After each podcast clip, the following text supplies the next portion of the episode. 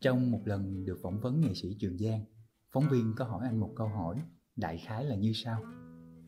Theo anh, muốn có được tình yêu của người phụ nữ thì người đàn ông cần những gì? Anh trả lời, có thể em không có tiền, em không có tài năng, nhưng ít nhất em phải có được sự chân thành. Và hôm nay thì mình vô tình nghe qua được một chia sẻ rằng là khi đi mua sắm, ví dụ như đi chợ chẳng hạn, chúng ta thường hay trả giá. Khi được trả giá thì chị bán hàng nói là nếu như em thật lòng muốn mua thì chị để rẻ lại cho. Nếu như mà thật lòng thì nó rẻ vậy sao hả chị? Từ hai chuyện trên mình đặt ra một vấn đề. Trong một mối quan hệ, chân thành thôi đã đủ chưa? Và những người chân thành thì có được coi trọng. Theo từ điển tiếng Việt, chân thành là có lòng thật sự. Nếu một người chân thành làm cái gì đó thì người đó có ý thực sự muốn làm chứ không phải là nói ba hoa. Vậy thì chân thành được gì? Vào một buổi tối, em gọi cho tôi. Vừa khóc vừa nói ấm ức không nên lời. Anh ấy bỏ em theo người khác rồi. Em sai ở đâu hả anh? Sao lại đối xử với em như vậy? Tôi im lặng nghe em khóc. Câu chuyện của em đơn giản lắm. Một người cứ tin vào tình yêu, tin rằng là em cứ hết lòng hết dạ là sẽ được người ta trả lại những lòng dạ chân thật như thế. Rồi thì, ừ, vỡ mộng. Chúng ta vẫn nghe những thứ đại loại như thế. Yêu chân thành mà bị phản bội, làm người tốt cuối cùng thì bị chịu thiệt.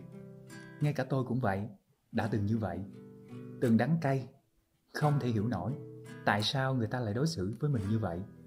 Tại sao lại bỏ đi? Tại sao lại lừa dối? Rốt cuộc chân thành thì được gì? Tôi ngắt lời em, để em không trách bản thân mình thêm nữa. Em thấy mình làm người tốt như thế là có làm sai không? Có đáng trách không? Em trả lời Không anh ạ à.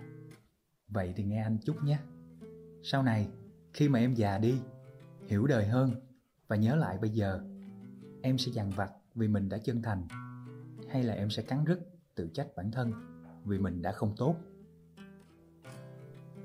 Em biết là như vậy, Nhưng em vẫn buồn lắm Ừ không sao, Anh hiểu mà. Em có quyền buồn, Em có quyền khóc. Đôi khi chân thành như em lại bị coi là dư thừa. Em biết vì sao không?